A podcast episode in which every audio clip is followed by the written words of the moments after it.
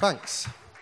Uh, good. Well, uh, I'm not really going to be talking that much, actually. Um, so some of my friends, yeah, good. Some of my friends um, are going to be speaking sort of on my behalf. And uh, I suppose this last session, just want to continue where Wayne and Ali left off in terms of just giving some practical pointers uh, around youth work, but probably around three areas that um, some of you might be working into already, some of you definitely won't be working into, and really just to get you thinking about some issues uh, that young people in society and culture, both in church and out of the church, are going to be facing, uh, and really how we combat some of that stuff. So, um, the three areas that we're going to be looking at uh, are CAP, um, which is uh, Christians Against Poverty. We're going to be uh, just inviting Karen up in just a moment to talk. We're going to be hearing from XLP, who have been at the back um, for the day as well, that I know a number of you have engaged with already.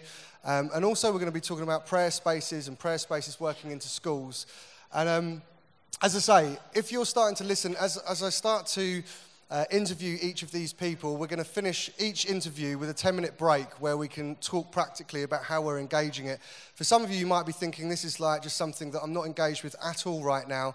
That's sort of the point. So don't worry. If we're sort of talking and you're thinking, I've not even begun to think about this, it's okay. Um, and I'll explain a little bit more about that as we go. Is that okay? Yeah. Is that okay at the back? Yeah, I saw a hand up halfway. Is anyone at the back with me? Right at the back. Give me, ooh, there they are. Good. Right, let's welcome Karen to the stage. Give her a round of applause. Which stall do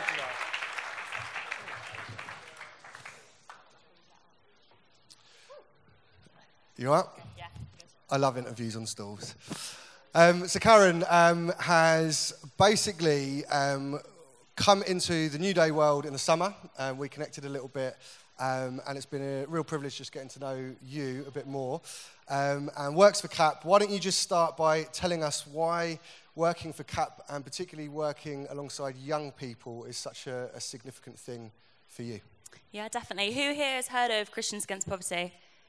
Yeah, loads of you. That's great. Amazing. So, for those of you who don't know what we do, uh, Christians Against Poverty is a debt counselling charity.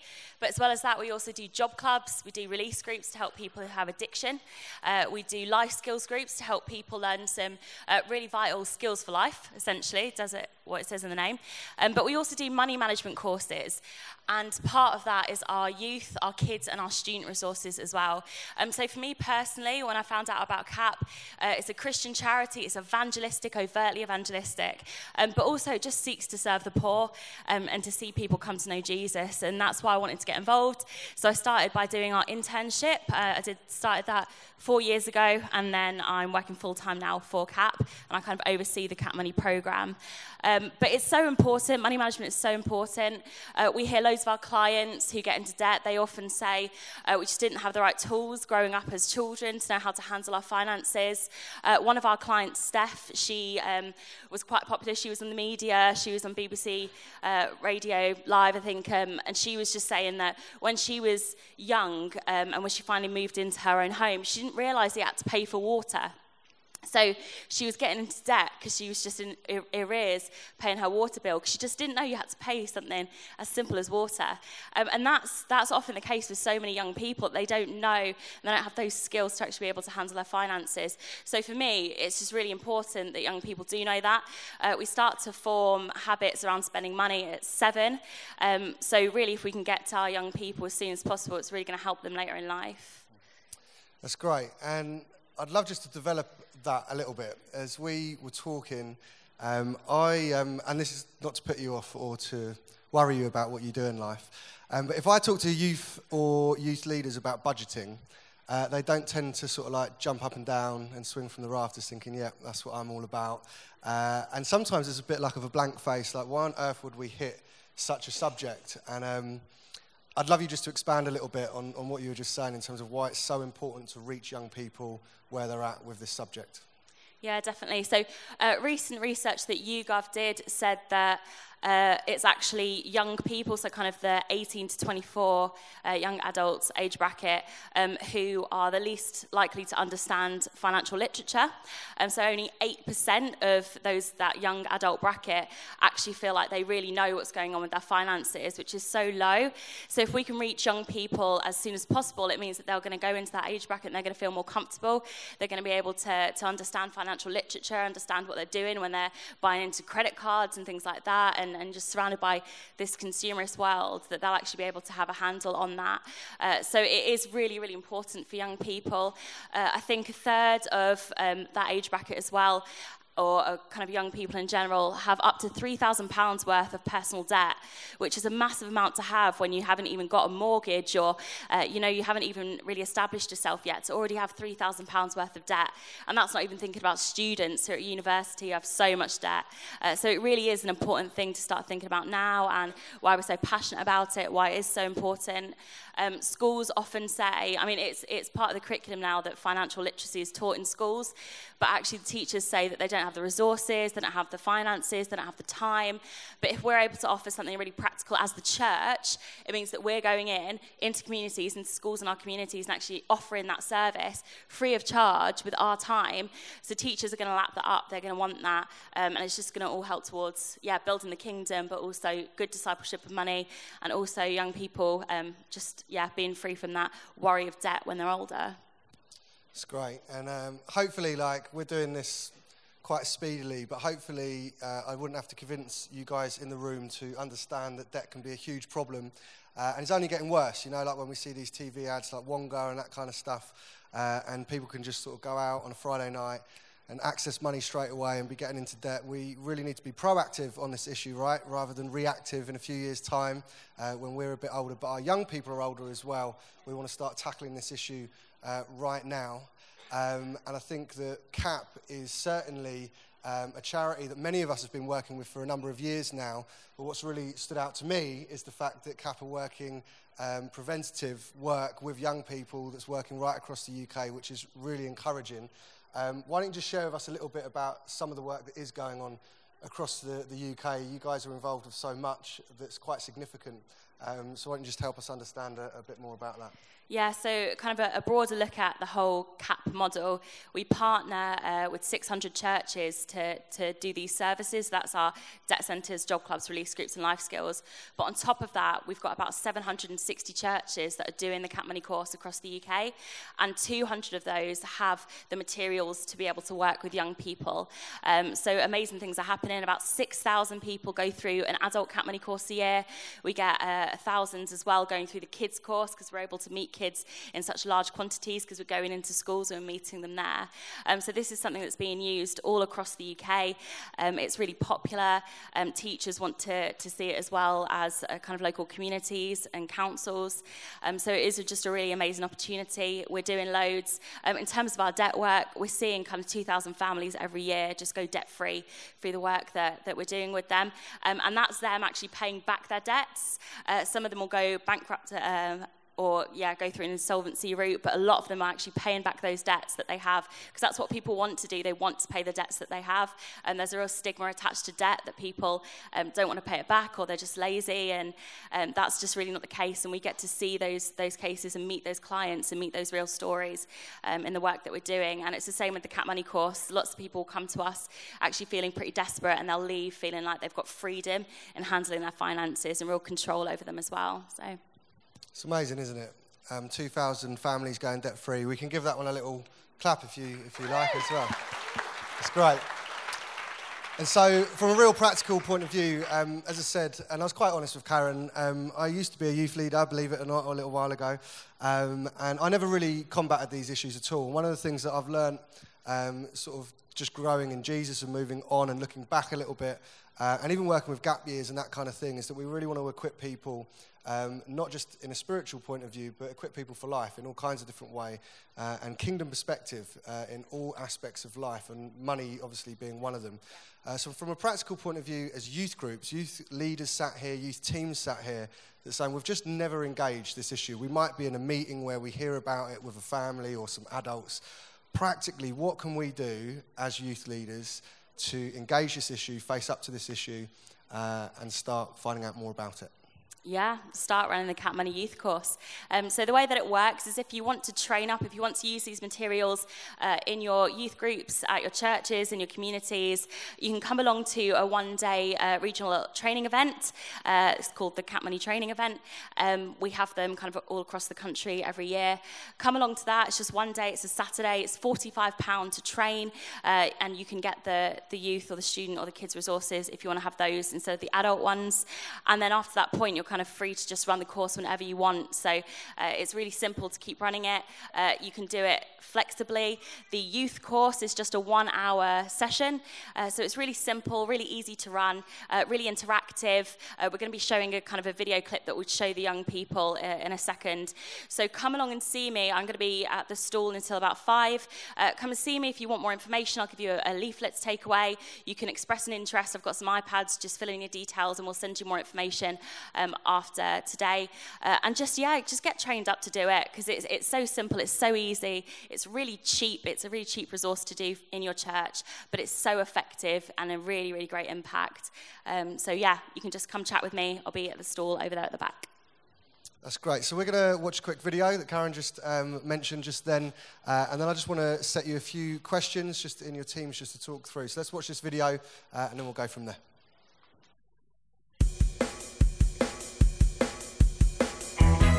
Sam's Story is a single session introduction to money management for 14 to 16 year olds. This is Sam. He has just finished school and is about to start college.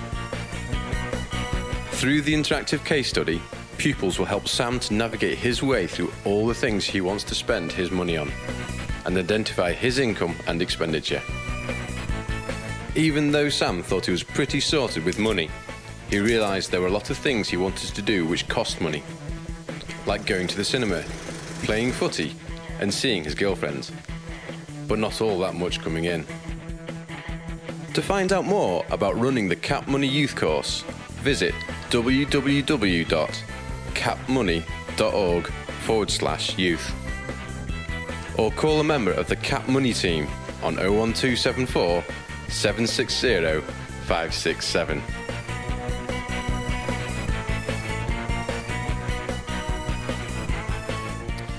Great. That was actually not the video that we thought it was going to be, but that's fine. That was a promotional video, um, but gives you a bit more insight just in terms of what we're talking about.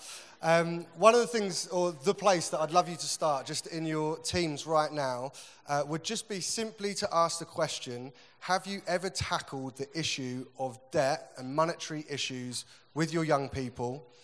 And regardless of whether that's yes or no, what are you going to do in the coming year in order to tackle these issues. So I want you to do that in your teams. As you do that, Karen is going to head to the stall, which is just on your way out of the venue. You've probably seen her already. Um, so, one of you, so don't all swamp her, but one of you from your table, if you want to head over to her stall and just give an email address so that she can keep in contact with you, give you some more opportunity to connect with CAP. Um, and if you are interested in going on training or finding out more resource, uh, then obviously they can send that through for you. So, if one of you wants to do that, the rest of you just discuss that issue. Are you tackling money issues, debt specifically, with young people? And if not, or even if you are, what are you going to do in the future to tackle it? Hi. Um, me again. Um, we just had a, I was just having a chat and we, we've kind of got a little bit of a story. Um, so out of Newday um, last year, Matt Summerfield did in the Newday, you, like the youth leaders stream, he talked about um, practically helping young people and he talked about money. And as a youth work, we decided that we would teach into um, finances. We've done, let me just tell you that we have not done this ever before. This is a first timer. Um, and actually, it was a really amazing evening. Um, so one of um, my team, they, they taught about how they budgeted and how they put uh, like discussed about what you get in and then what you spend and then the young people then took away like um, a budgeting sheet that they could take away and what um, I was really like interested in is the link between what Wayne and Ali talked about. So they said a, a passionate disciple gives money to the church. And actually, if we can help them to budget, to know what's coming in, what's going out, and to be able to understand that they can then give some of that away to their church, um, it would be incredible if we could teach them really young. And the other thing we realised is that actually, as youth leaders, many of our young people that are in our youth works will not have family who can help them to budget well. So they won't actually, their parents will not be playing that role. So, how essential it is that we, as their youth leaders, are investing in our young people and teaching them how to budget well. And we've just had a conversation of actually, we haven't been back and said to our young people, How's that going? Have, um, have you got any other questions? And we didn't discuss debt. So, I think we've, we've got some um, learning points. But can I just say to you how powerful that one evening was? And our young leaders have said it's really impacted us personally. So, can I encourage you, get it in your program? It does work. Nice one, Bex.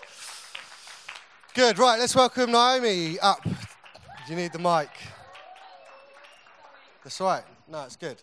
So, um, this is Naomi, and um, she, in fact, I was going to say we met just a little while ago at a prayer meeting, but when we met at the prayer meeting, it was one of those awkward moments saying, Oh, we've met before at Newday, and I had to apologise.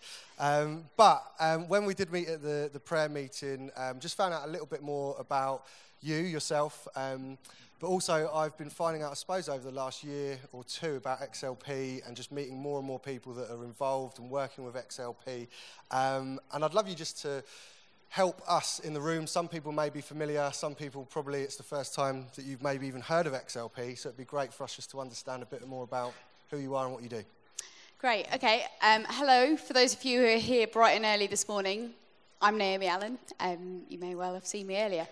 But um, XLP stands for the XL Project, and um, 22 years ago, uh, there was a stabbing in a local playground um, just at the southern tip of Southwark Borough in London.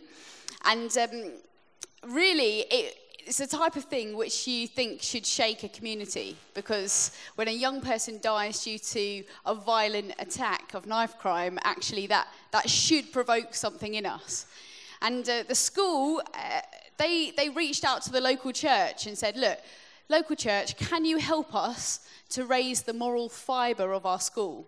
Not can you help our pupils to deal with this?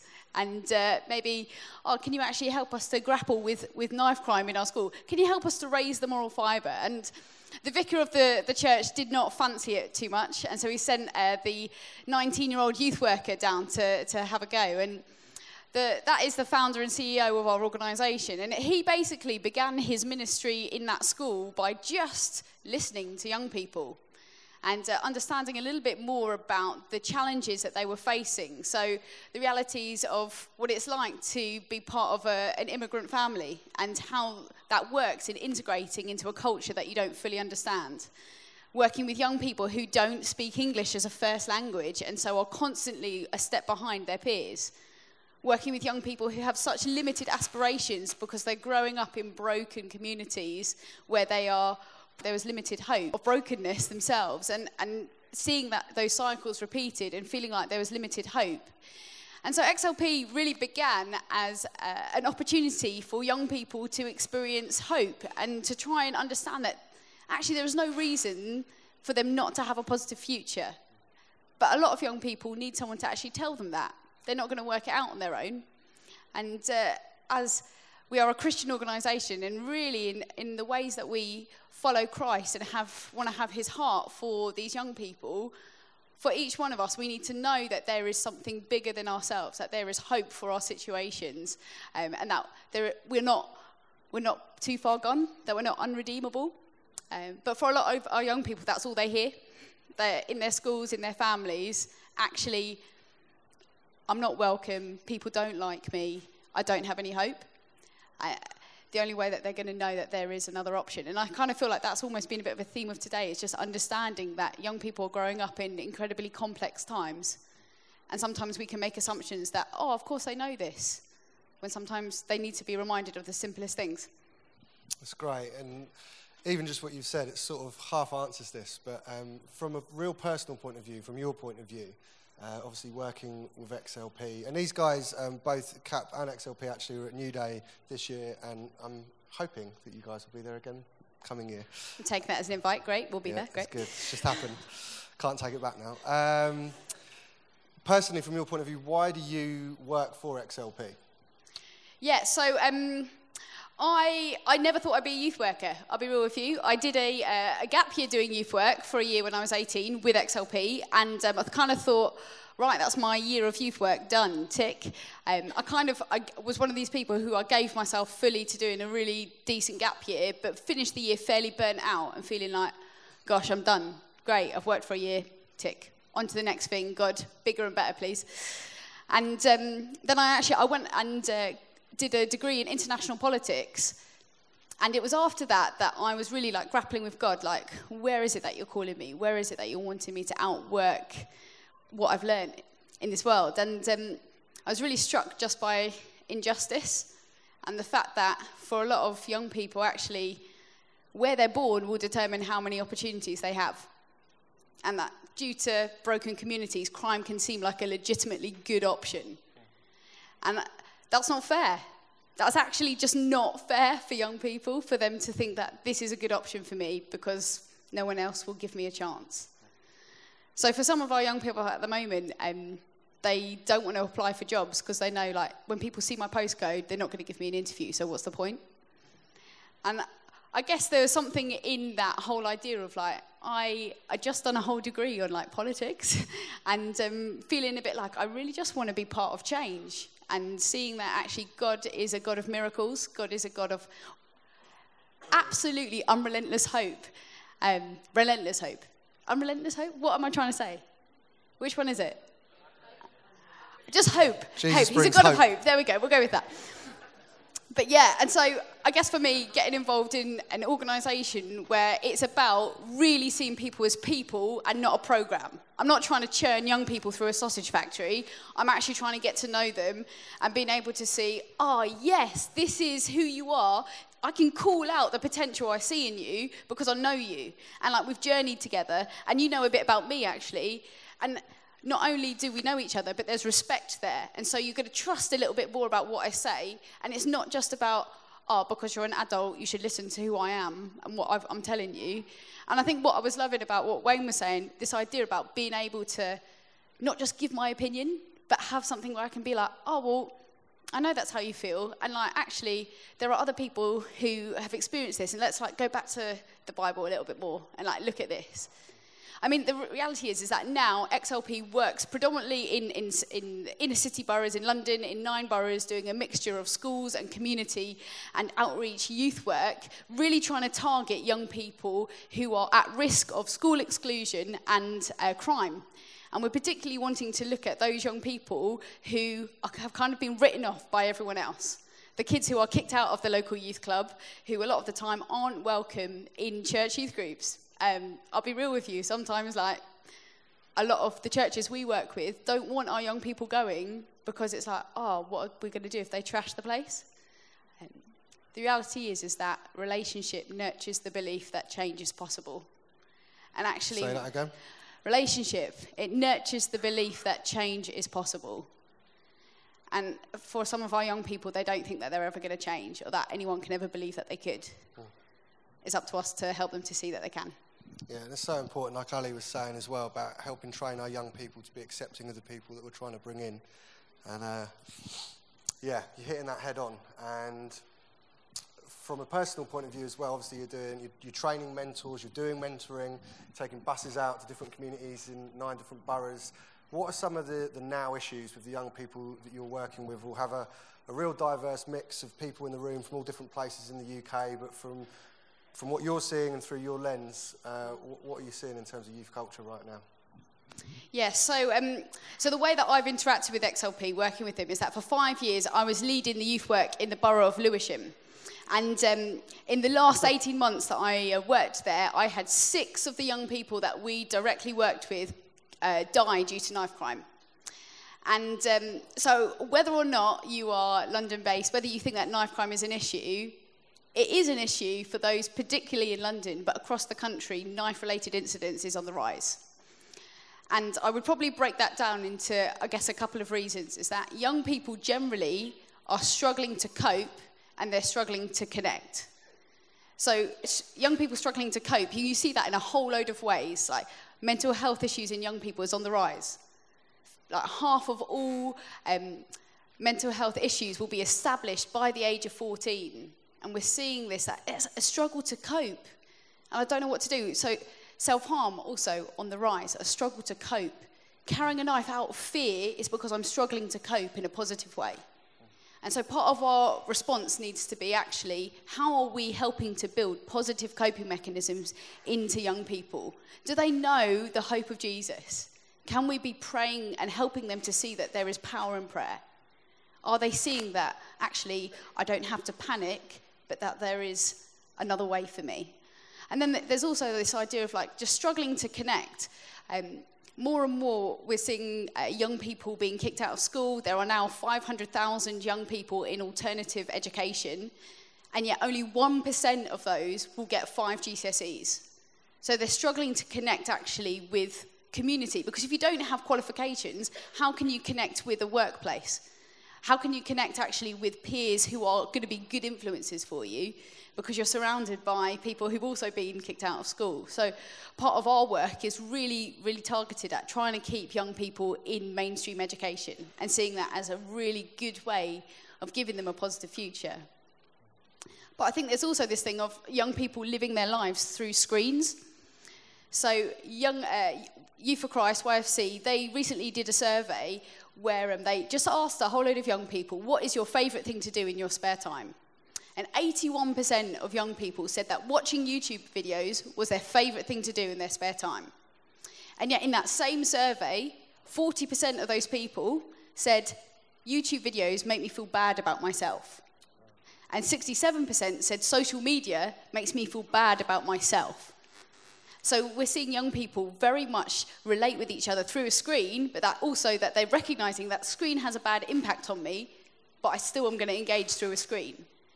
And how are we helping our young people to be able to articulate emotion?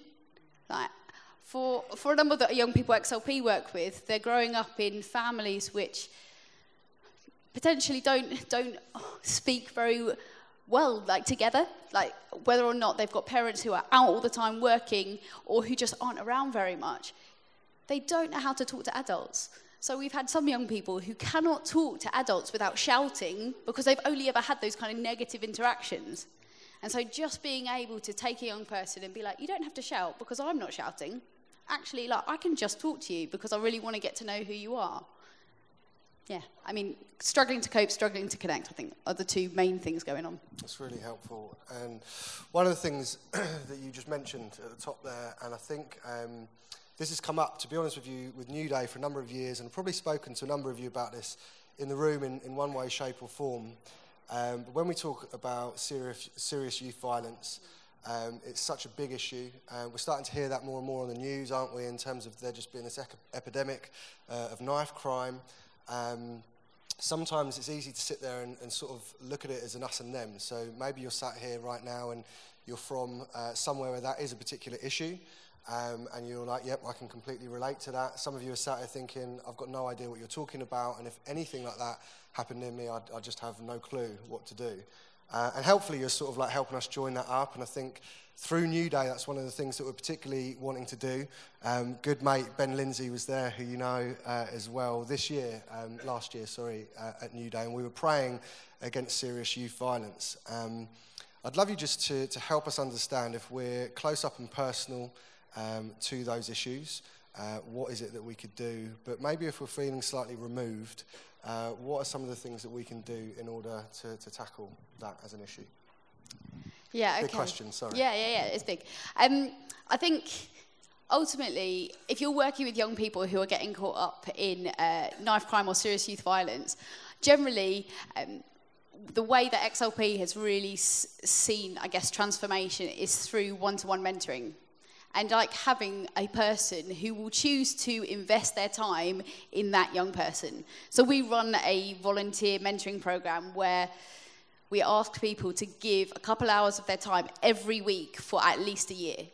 And we train them for like four evenings in like what mentoring looks like and how to do it well. but the reality is, is that having a consistent figure in your life who is willing to journey with you and who is willing to be stood up and like who is still going to turn up week after week, even if it's like you keep on making the same mistakes, that actually speaks a lot to young people who have written themselves off.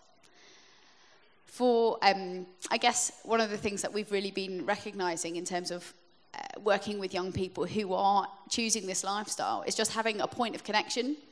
Um, we are really lucky to have some cool resources. So we have a mobile recording studio to be able to connect with young people who really are into their music and be like, oh yeah, this is this is like the big thing, and just being able to build relationship from where young people are at. I mean, the call of the gospel is to go, and far too often at church we say come. Sometimes we do actually have to step outside of our, our buildings and go to where young people are because they're not going to come to us, if, especially if they're like choosing lifestyles that they know are, are completely opposite to where we're at. And so I would just encourage you, if you're someone who's living in areas where you know knife crime is a big thing, is that either getting involved in some of the organisations who are locally, uh, I guess, tackling that issue. I mean, if you're in London, please come and speak to us because we'd love to connect with you if you're a London church. Um, I think if you're outside of London and maybe this isn't such a prevalent issue, firstly, I'd say the latest report from the Metropolitan Police says that actually it's only 25% of knife crime that is related to gangs, which is quite often what people think about. So 75% of knife crime um, has nothing to do with being part of a gang. It's just about actually complex issues, but generally to do with fear and, and feeling like actually I'm peer pressured into this. And so one of the things that we're, we've been asking churches to do is just to really pray into the issue.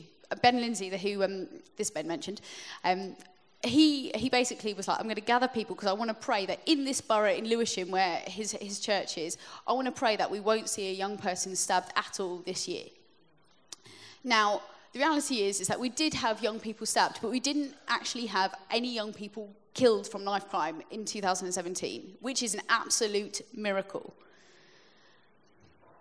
Now, the year before, we had loads, and like I more and more I'm just convinced that actually God's God's grace on us is that when we are specific about asking, um, He's really able to hear us. And I guess I want to encourage you that if you're in um, an area where you're like, no, crime is not a thing here, there are going to be other issues that your young people are facing. But try and, and also be praying for your brothers and sisters who are dealing with these issues because it's hard. It's really hard work working with communities where young people have been killed is really hard going and it it kind of breaks down any trust a lot of the time that has been built. And i mean particularly in london the relationships between communities and police are poor. But that means that actually justice often isn't served and so the cycle continues to be broken. And so I just really, I really would like plea with you do pray for those of us who are working in these situations and encourage your young people to do the same. Like we were talking like at this prayer meeting at Newday, one of the most powerful things was an 11 year old standing up and saying, I didn't realize stuff like this was happening, but I can pray. And then he did this heartfelt prayer, which got everyone with tears in their eyes. But it was because it's like, you're 11, you're taking responsibility that actually, yeah, I can pray for the issues that are in place here. And so I'm taking a page out of his book and very much encouraging us all to do the same. That's great. Thank you so much. Um, I suppose I just feel quite stirred. It would be good for us to pray, if that's cool. Um, is there anything else that you just want to say before we finish? Just you can have a minute, tops. Um, pressure. Um, I guess the heart of XLP is that we are relational youth workers and that it's not about like how fast you get there. Um, but it is just about being willing to journey. And I think everything that we've kind of heard today is about this idea of actually we have to be grace filled. We have to deal with our own stuff. And like we have to be willing to go for the, the journey for the long term. Um, and I think young people are growing up in a world which is in, increasingly complex and more and more stuff is uncertain and unstable. And in that space, the church, I think, is called to be a constant. Like, you know that you can rely on us because we rely on Jesus. Yeah. And I feel like if, if that's the only thing that people in this room take away, that is a good thing. That's great. Thank you so much. Let's clap. um, There's just one quick question that I, I want to ask you guys just to consider just for like two minutes, and then I'd love to pray for you and, and for XLP. Um, and that is just how this year, again, 2018, uh, pre summer and after summer, as a youth team, you can consider um, facing up to serious youth violence um, and behaviour issues. So some of that's going to be obviously in your local context, but I'd love you just to, to nurture that thought, even if it's not close up and personal. What can you do this year? So uh, Wayne and I were talking in the summer and just saying like, you know, could you put two, three prayer meetings in a year where you're praying about this stuff? And I just want to urge you. I know, I know, I probably don't need to. But when you are close up and personal to, to violence, and um, a few things, you know, when I was younger, that you get exposed to. Um, it's really challenging, like as an individual.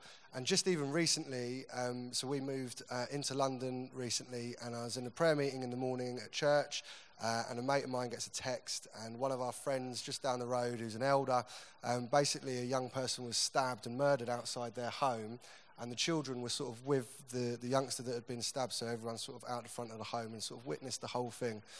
Uh, and so as we're praying in the morning, it sort of like puts a little bit of a shock through you in the sense of like, wow, like these, this family now, this morning, uh, and the way that the church responds, the way that the community responds, this is, this is huge. And they need our prayer and our support.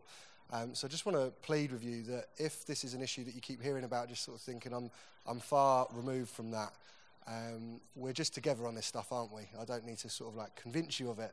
So I'd love you just to consider how you might face up to some of that stuff in your, your local context. So you've got like two minutes, write down a couple of things, uh, and then we're going to pray.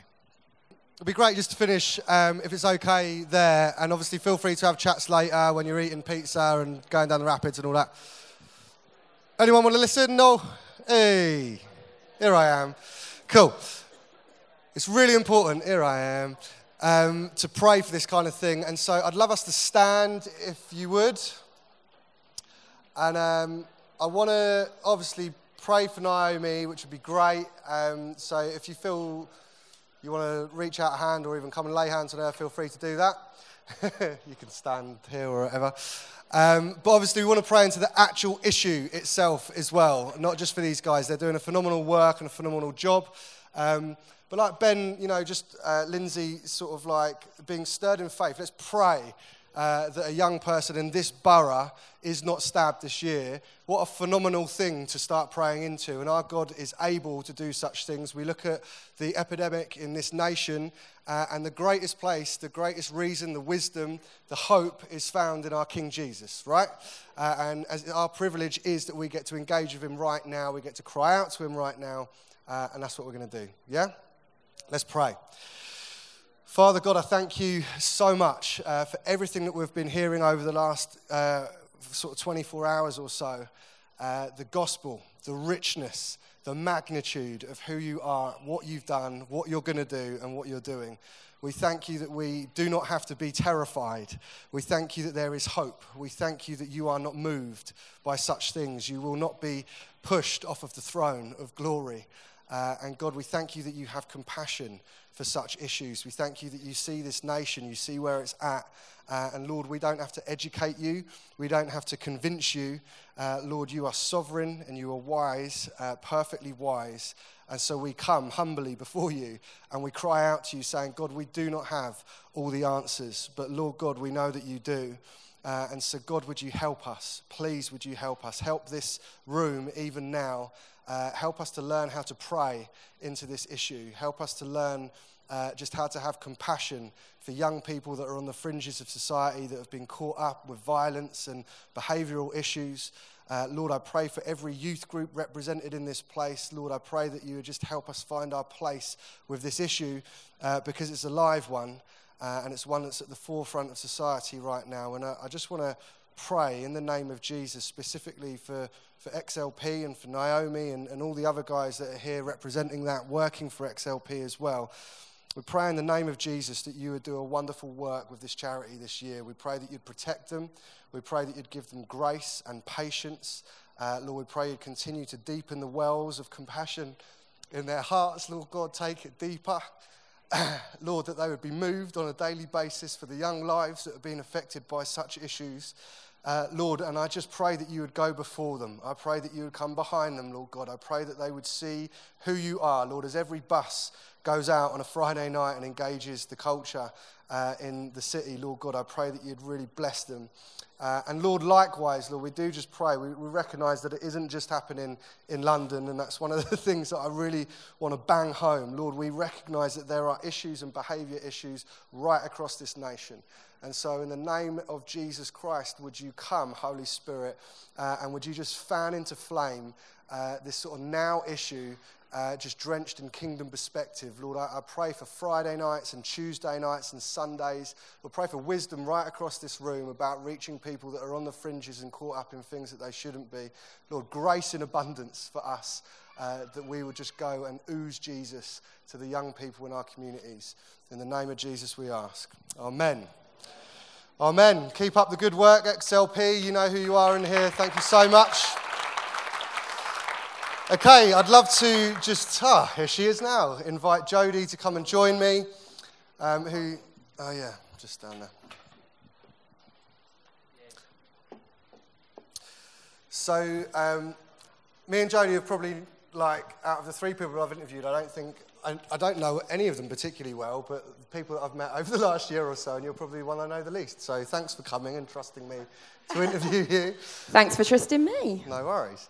Uh, but heard Jodie speak, um, based in Lowestoft, and yep. um, have been involved with Youthscape in the past, and are Youth right? for Christ. Youth for Christ. Sorry, wrong. Yeah. One. Sorry.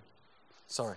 Um, but is currently working as a youth worker in the church, and heard Jodie talk about prayer space, and um, just your whole approach was quite simple. It wasn't complicated, which I love, which is a good thing.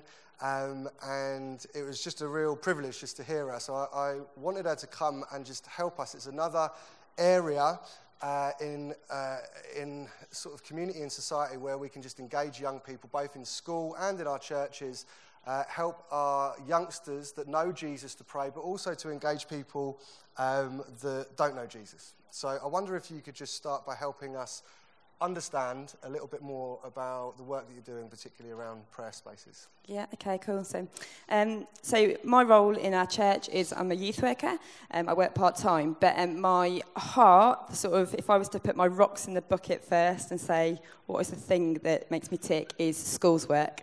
Um, and that's what my background is. So um, for me, I coordinate prayer spaces in schools um, in Lowestoft. So some of you will have heard of Prayer Space, others might, it might be completely new to you. Um, so Prayer Spaces in schools has come from um, the 24-7 prayer movement. Um, and it's basically like it acts as a resource hub. So um, it, there's a website um, and there's loads of creative ideas for people on the ground to pick up and take into schools. Um, there's no sort of rigid program or thing you have to do. It's up to you to make it work for you. Um, so we, I basically coordinate a team of people in Lowestoft, which is an interdenominational team. It's not just from our church. Um, and we go into local primary schools and secondary schools.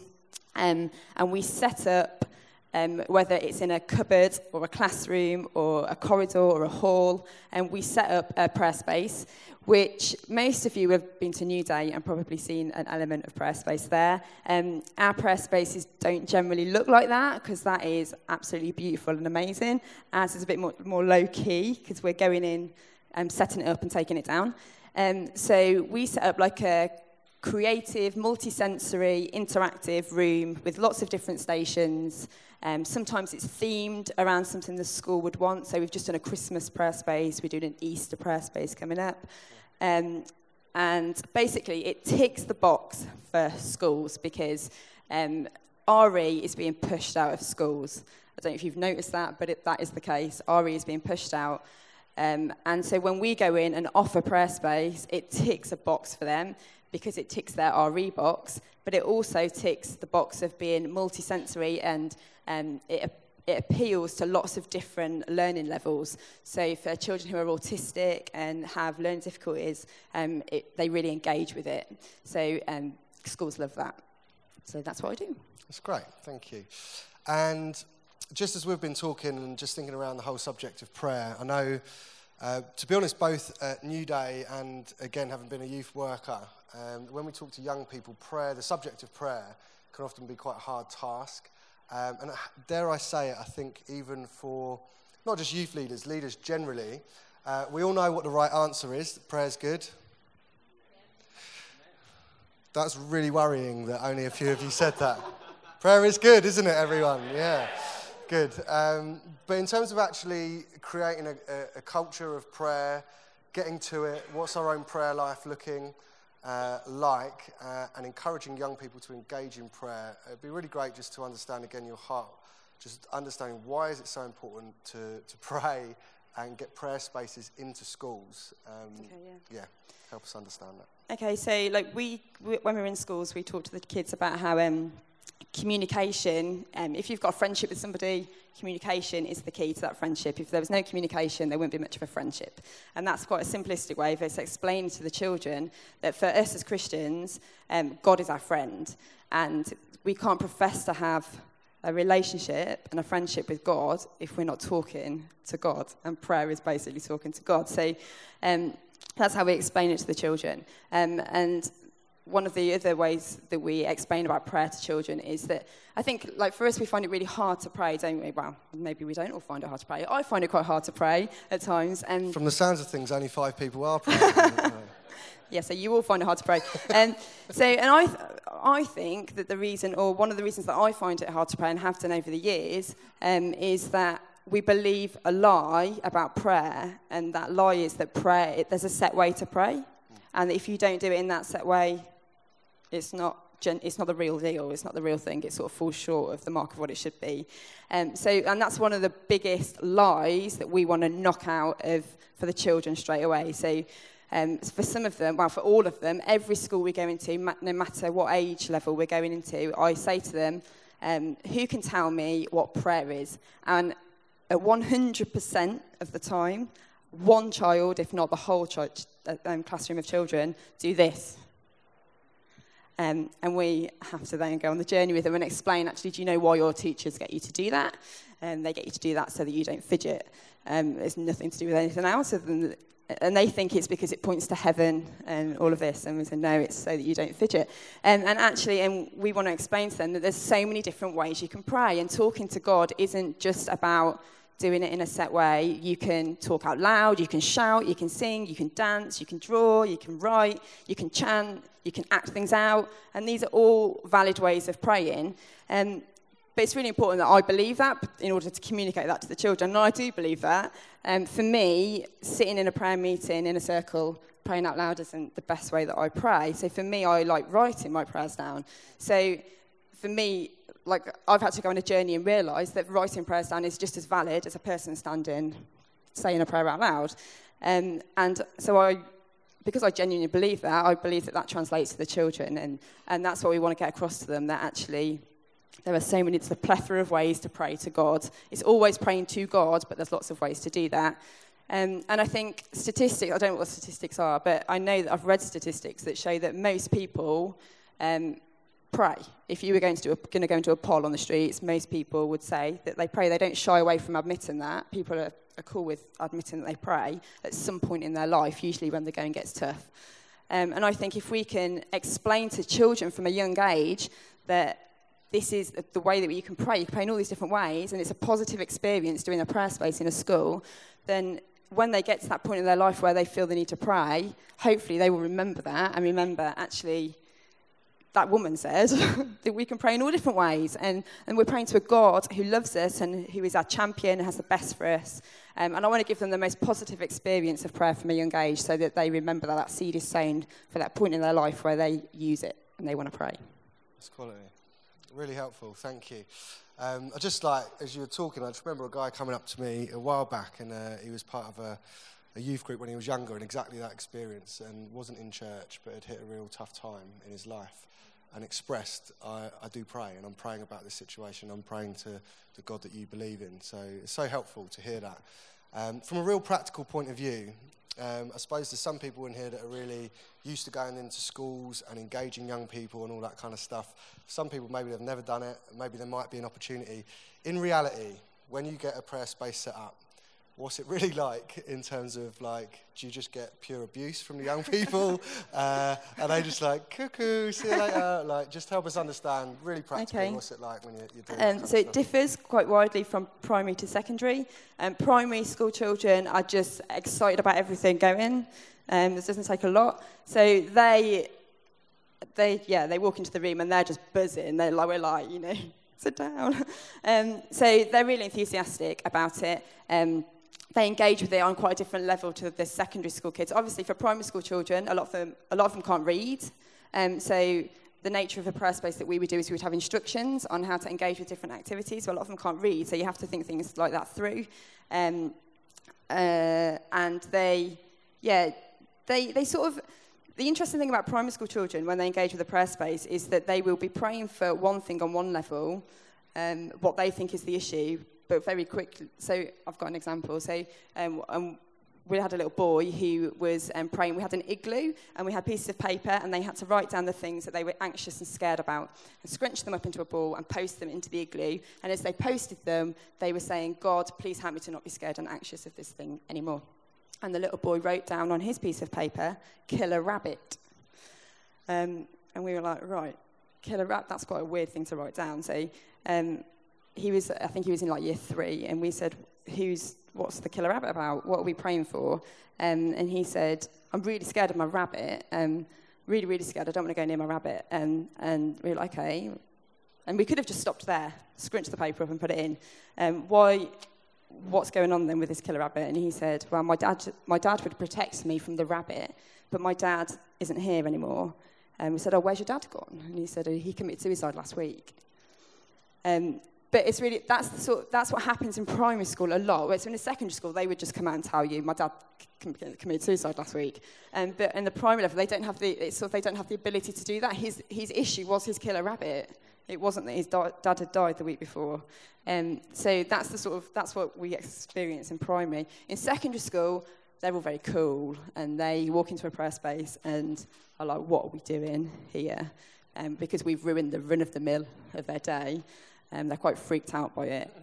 Um, but usually within minutes, and it's not very many minutes, they totally engage with it. Um, as soon as they realise that they are free to roam the space as they will, and we, we, we give them permission to just watch and observe, and they don't have to do anything that we've said, um, they sort of chill. Um, and I have one story of a guy in a, in a high school who he was like the cool kid, he was the popular kid, he was obviously the kid that everyone wanted to laugh at, um, he liked acting the fool. Um, and the teacher was on his case from the moment he was in the space. She was on. He wasn't particularly being naughty. Um, she was just on his case and saying, "Come on, you need to engage. You need to engage with what's going on. These people have, have been really kind to us. They've come and brought this into school." Um, and we were just sort of observing this from a, from a distance, really. Um, and the girl that I work with, got quite. I could see. I, I know her quite well, and I could see she was getting quite emotional. I was like, "Something's going on. God's speaking to her." Um, anyway, the, the end of the, the session came, the guys walked off, and this lad was the last one to move. He we had a bubble tube and we had some um, post it notes, and they were just praying, ran, it was random station, they were just praying whatever they wanted to God. Um, and the bubbles were representative of every prayer that you pray reaches God. So every bubble as it leaves the bottom reaches the top of the tube, just like every prayer you pray goes to God. Um, and he was the last one to leave, and she, she thought he was being naughty because he was the last one to leave. He hadn't got up and got in the line and left.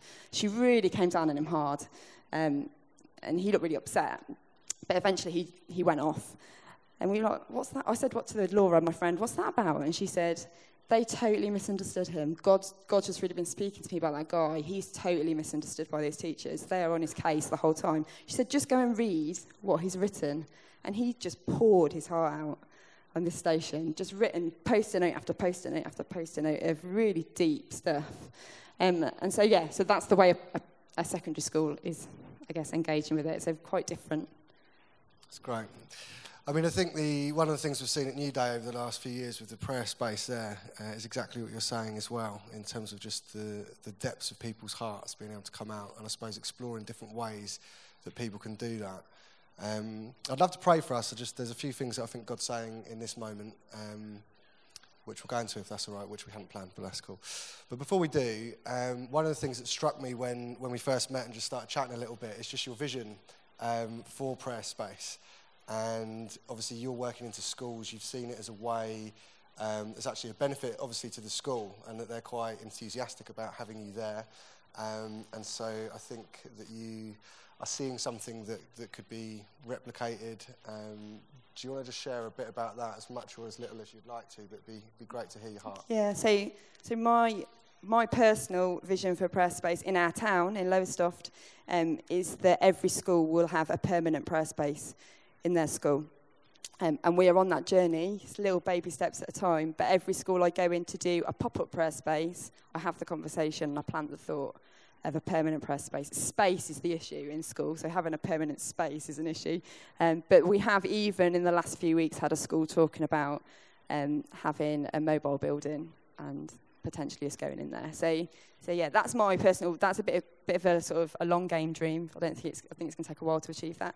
Um, the the stepping stones on the way, the mini vision in between is, um, so, uh, so, I mentioned earlier, it's interdenominational, because the cool thing about prayer is that every church agrees on prayer. So it's something you can join forces on quite easily without, you know, too much of a problem. So, um, so what I only work part time. My capacity is quite small, and because I'm spinning the other youth work plates at the same time. Um, and generally, a school wants you, they want you all week. Um, so it's quite a big ask. Um, so what I'm doing at the moment is trying to get together a prayer-based community.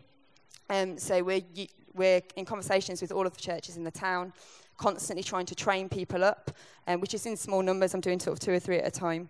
Um, so that when a school rings and says, can we have prayer space, I then put the email out to all of those contacts and say, who's free, on what days, and people literally can come in for an hour, they can come in for a whole day, um, but the time slots are all covered. Um, so yeah, if you're willing to pray for us, it'd be great to pray for that, um, that community to grow and to have a workforce there. So in the end, I don't even have to be in the picture necessarily. Um, yeah, so that's they're the dreams. Was does that answer your question? Yeah, it does answer my question. That's I cool. can't remember what I asked. And just the final thing, what would you say, and this will help us just lead into prayer a little bit, um, for people in the room, uh, and this isn't like a judgment thing or anything, but we just go through different seasons where maybe people are struggling to engage uh, young youngsters in prayer. Um, so maybe they're not working into schools, uh, maybe just even the general program, prayer isn't a particular feature. Uh, is there anything that you'd like to just say, just to finish up, in terms of encouraging us into to praying? Yeah, I think if you're not doing, if you're not in school and doing what, doing anything, then you're missing a massive opportunity. Um, I know that I'm passionate about schools work because that's the thing that makes me tick. But like schools are the hub of the community. It used to be the church was the hub of the community. Now it's the school. It's like so much happens in a school building. Um, and they're amazing places. Just to walk the corridors of a school are amazing places. So I would say to you, if you're not in school or if you're only just dipping your toe in, like get in there and do it.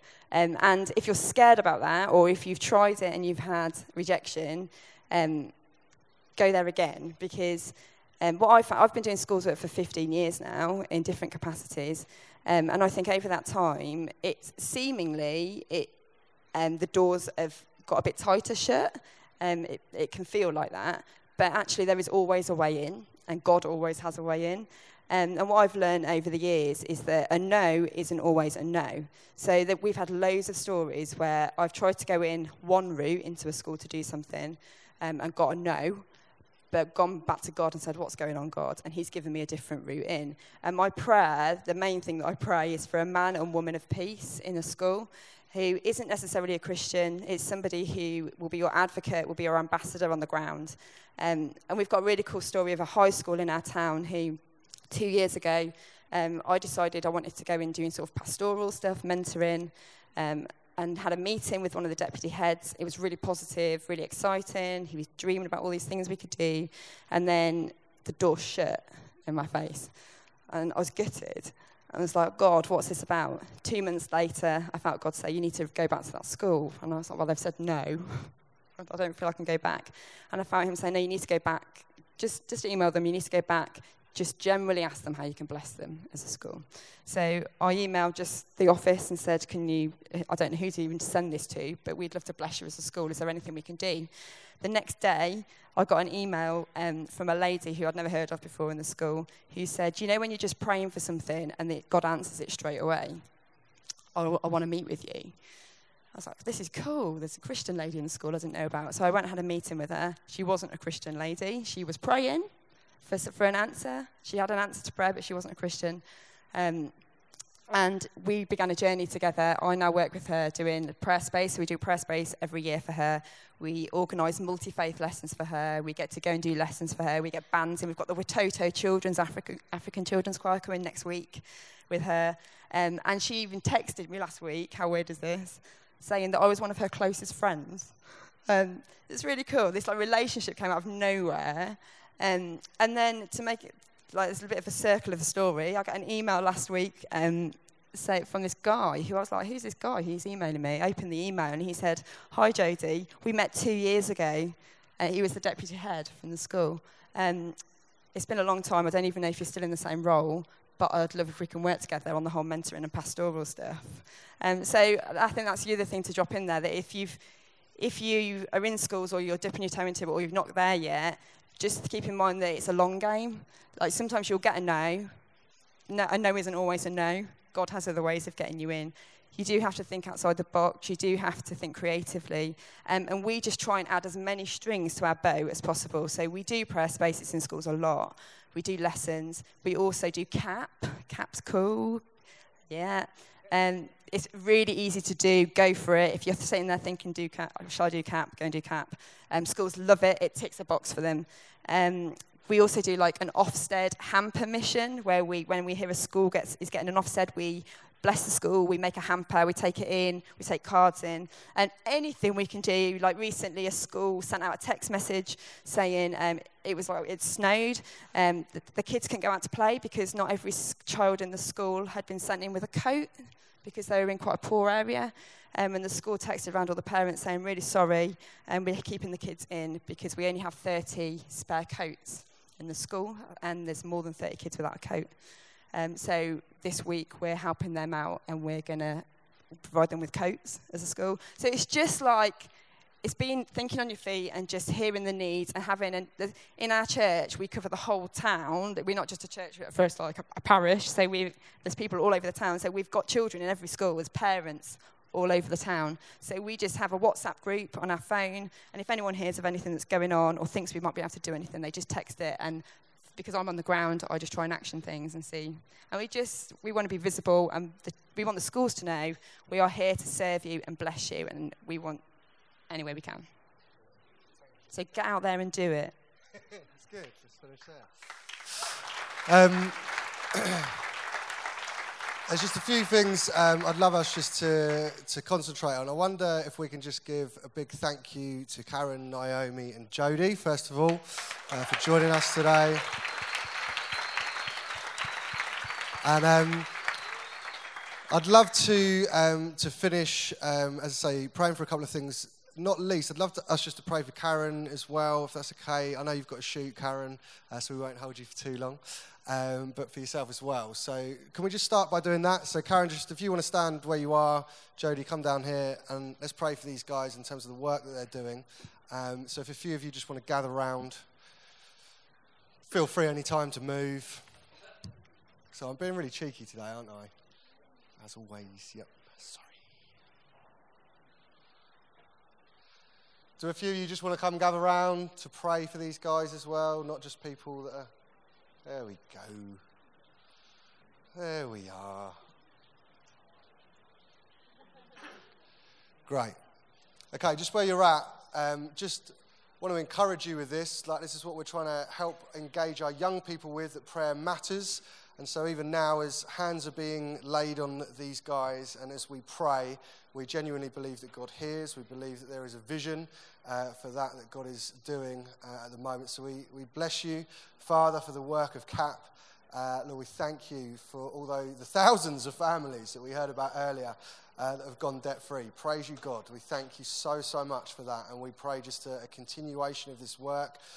Pray it would do us good just to consider the, the subject of money with young people, Lord God. We pray in Jesus' name that we'll be able to get hold of some of the tools that CAP are helping us understand and use to really influence the lives of young people, Lord, that their lives wouldn't just be changed now, uh, but in the years to come, they would be on a firm foundation on kingdom principles, uh, how to handle money uh, well, how to give money well. Uh, Lord, I pray your blessing over Karen, keep her safe as she travels uh, from this place, Lord God, and all the guys that are working uh, into that area. And we pray the same for Jody. Thank you for the, the, the, the faith and the vision that you've placed in her heart. And we just say, Lord, breathe it into life in the name of Jesus. Thank you for the bold statement that she wants to see a prayer space in every school in her area. And we just commit her to you uh, as uh, a room full of people that believe in you, saying, let that come to pass in Jesus' name. And Lord, as she has been speaking, uh, Lord, I pray you just water the seeds in our own heart of faith to do such things. In Jesus' name we pray.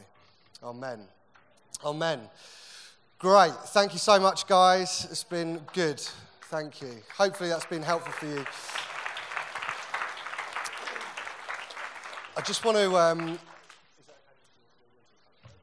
thanks. Uh, I just, I just feel like as these guys have been talking to us, there's a few things that I'd love just to, to call out in the room, if that's all right, and we're going to go back into a place of worship.